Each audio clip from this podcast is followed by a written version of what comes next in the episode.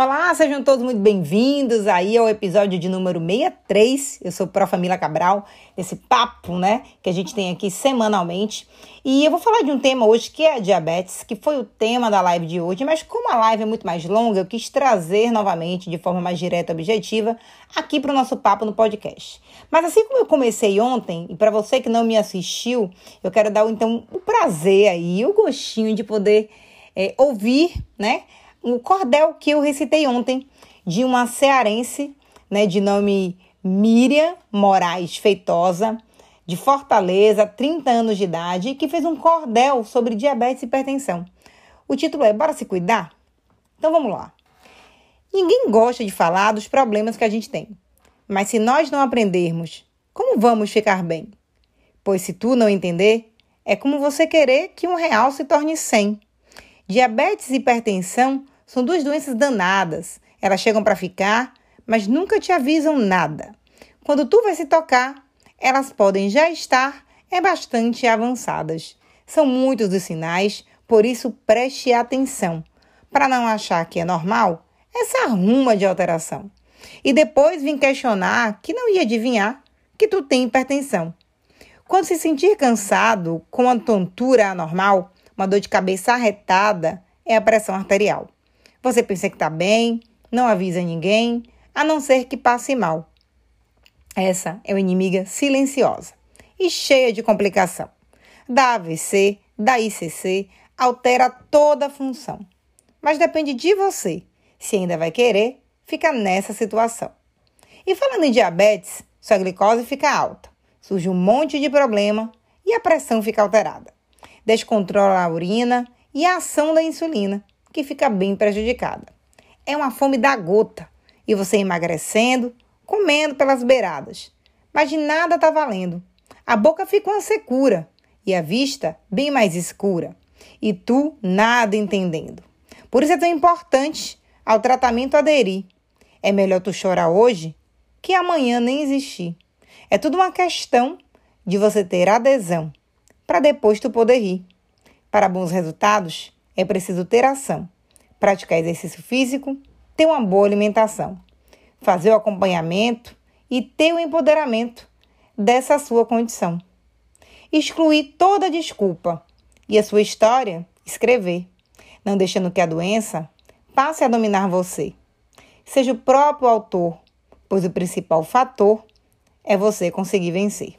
Miriam Moraes Feitosa. Eu achei esse cordel na internet e achei maravilhoso porque ela sintetiza todas as manifestações clínicas, né, dessas duas doenças que ceifam tantas vidas. Falando aí de, de diabetes, o Brasil hoje é o quarto país no mundo, né, em termos de, de indivíduos diabéticos. Então, assim, a gente poderia ser quarto lugar né, em outras coisas boas, né? Em renda, em PIB, em emprego, em educação, mas em diabéticos, em número de diabéticos, né? Tantos países, o Brasil está em quarto. Mas claro, a gente tem uma dimensão territorial gigante, então é fácil a gente também chegar, né, nesses números elevados em situações que não são tão boas assim.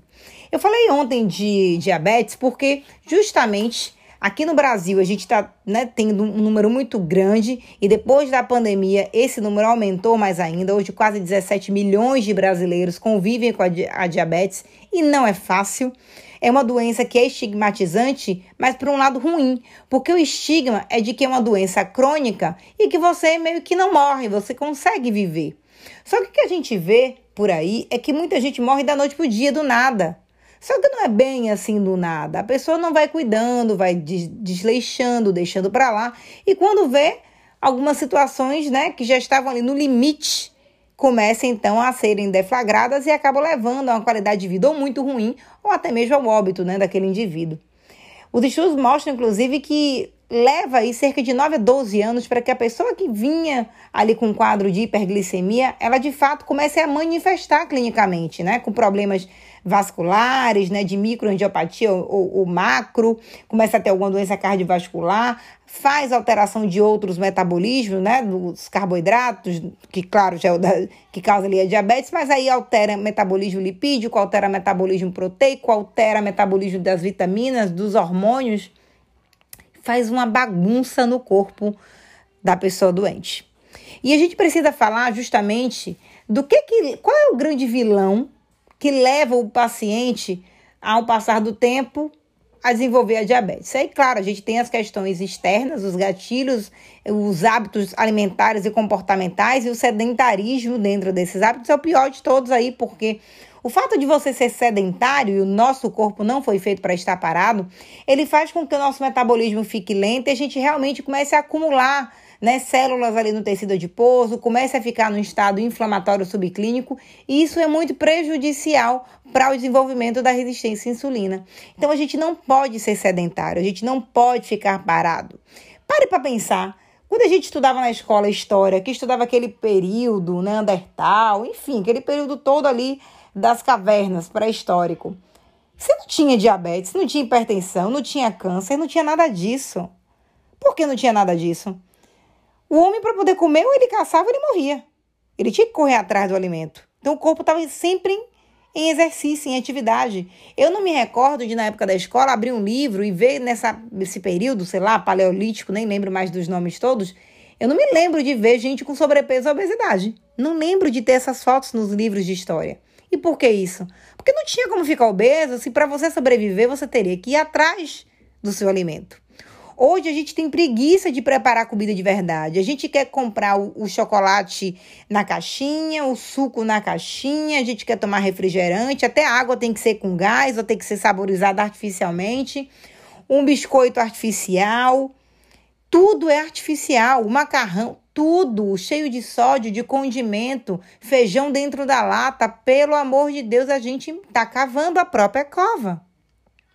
E justamente porque a gente está se tornando cada vez mais sedentário, entupindo o nosso corpo de toxinas que vão causando lesão no nosso organismo e principalmente no endotélio vascular, e isso vai propiciar o aparecimento de doenças cardiovasculares.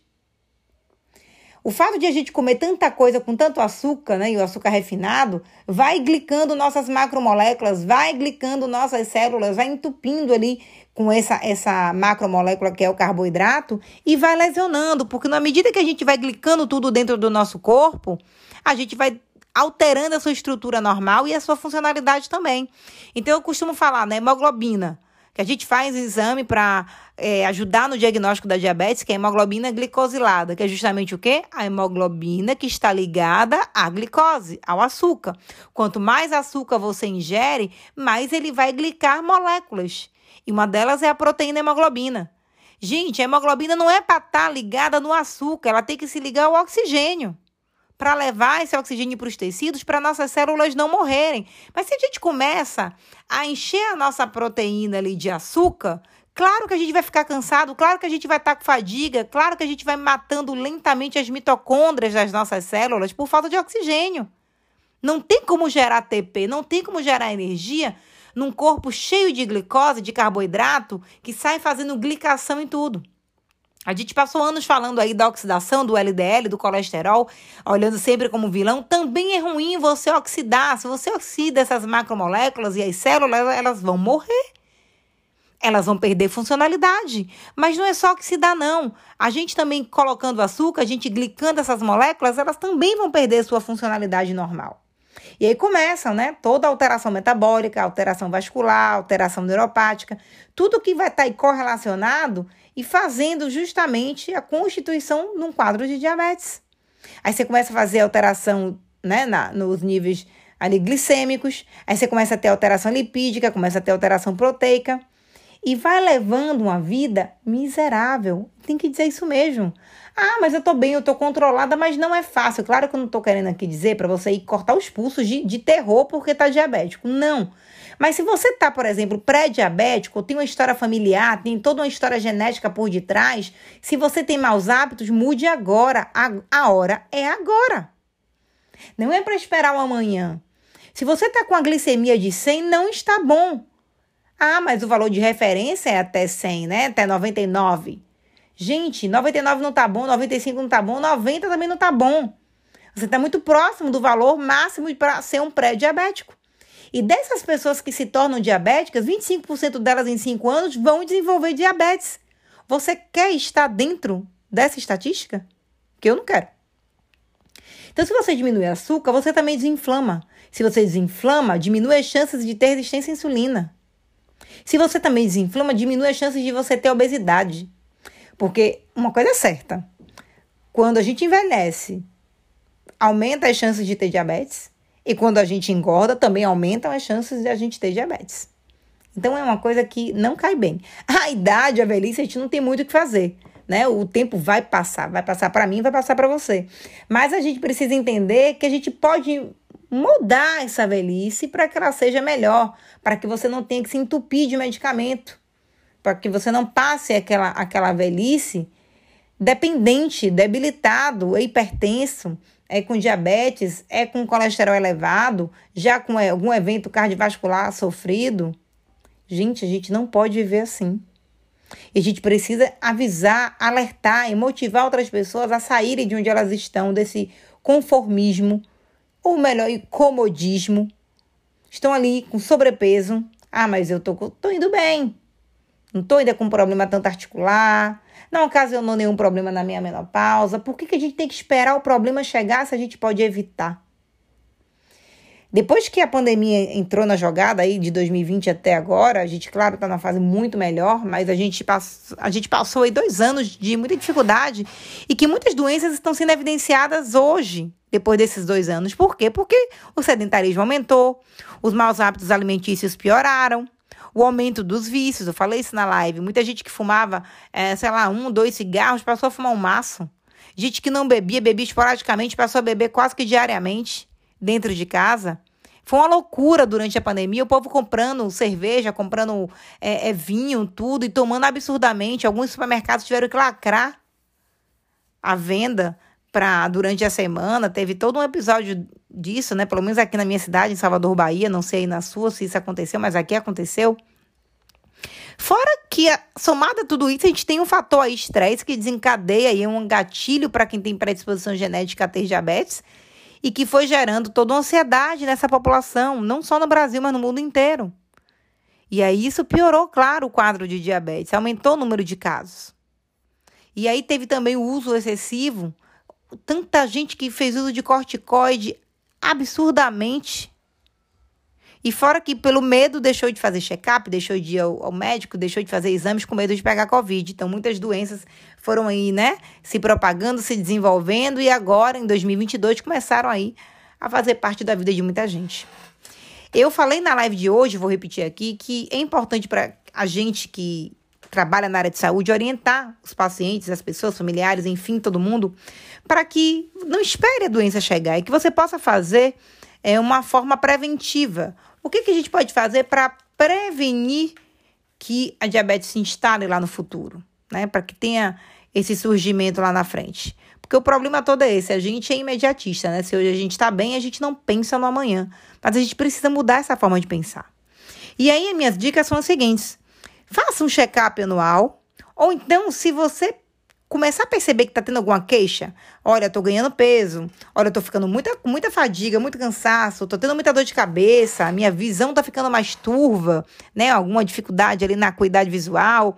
Olha, estou urinando mais, minha urina está saindo espumosa, estou com muita sede, com muita vontade de comer doce. Aumente então a periodicidade desse check-up. Em vez de fazer uma vez no ano, faz duas. Tá? Pelo menos duas vezes, ou a cada quatro meses, três vezes, pode ser? Pode, porque geralmente clinicamente é uma validade boa para a gente avaliar e comparar os parâmetros laboratoriais. Né? Ali a cada quatro meses, mais ou menos. Fazer uma avaliação mais completa, né? Não faz só aquele examezinho básico ali de é, hemograma, colesterol total e frações, triglicerídeos. Faz aí uma insulina, junto aí com a hemoglobina glicada e a glicemia de jejum. A insulina vai dizer muita coisa. Faz aí uma avaliação inflamatória, uma alfa-1-glicoproteína ácida, uma proteína C reativa, um dedímero para avaliar a coagulação e fibrinogênio, mas que também está atrelada a processo inflamatório, atividade de coagulação exacerbada. Nossa, tanto de. E fora que quem teve Covid sabe que alguma das sequelas tardias e a longo prazo são problemas da coagulação e problemas metabólicos. Então, faz pelo menos uma vez, duas vezes no ano esses marcadores de coagulação inflamatórios também. Avalie o aspecto nutricional. Será que alguma vez já dosou a vitamina D, a vitamina B12, vitamina C, vitamina A, selênio, zinco? Tudo isso é importante para a nossa resposta imunológica, para diminuir estresse oxidativo. E aí, obviamente, você diminuir ali as chances de desenvolver uma doença metabólica, uma doença crônica. Então, avalie, né? Hemograma e esses quatro perfis: perfis glicídico, lipídico, inflamatório e nutricional. Avaliar, assim, claro que sempre atrelado aí outros marcadores também que estão associados com a parte inflamatória, mas que as pessoas nem sempre raciocinam, como a GAM-GT. Ah, mas é um marcador hepático, mas que está intimamente associado aí com a glutationa no fígado e com toxinas e com processo inflamatório oxidativo. E aí vem um selênio também importante, que se tiver deficiente prejudica a ação da gama-GT. Você não consegue detoxificar muito bem ali o seu organismo. Além disso, o ácido úrico, que a gente só pensa na função renal, mas também é um marcador de lesão e destruição celular. Então, se suas células estão morrendo por oxidação, por glicação, enfim, porque você está ali atacando continuamente o seu organismo, é importante fazer também o ácido úrico. Agora, sempre associe com algumas informações. Claro, vamos avaliar risco. Esse paciente tem história familiar? Alguma vez já teve um resultado alterado ou mais ou menos pré-alterado? Esse paciente tem sobrepeso ou desenvolveu ou adquiriu peso ao longo da, da pandemia? Ou já é obeso? É fumante? Passou a ser? É alcoolista ou também passou a ser? Claro, de forma crônica, né? Tá sedentário, sem fazer atividade física, comendo mal, comendo depressa, comendo rápido, porque isso tudo também acarreta em mais problemas. Até o fato de a gente comer acelerado e a gente nem respirar direito a cada garfada faz com que você não é, complete, né, aquele, a sua sensação de saciedade, aí você vai comer mais rápido, né? Tipo, acabou aquela refeição, vai comer de novo, em pouco tempo porque comeu de forma tão rápida que não deu tempo de estimular a secreção de alguns hormônios da saciedade e levar essa informação para o cérebro. Então, o nosso hábito também é, comportamental vai interferir no hábito alimentar e na ocorrência de doenças. E no caso das mulheres, tem que ainda olhar: está na menopausa? Não. Já teve gestação? Na gestação teve alguma alteração é, no metabolismo dos carboidratos? Desenvolveu diabetes gestacional? Ou se você, seja mulher, seja homem, e a depender também da idade, está pré-diabético, não deixa evoluir. Tem alguma outra doença crônica de base? Está em uso de medicamento de forma contínua, anticoncep anticoncepcional, é anti-inflamatório, não esteroidal ou esteroidal? Como é que tá, como é que tá o seu dia a dia? Você já parou para se perguntar, para se avaliar?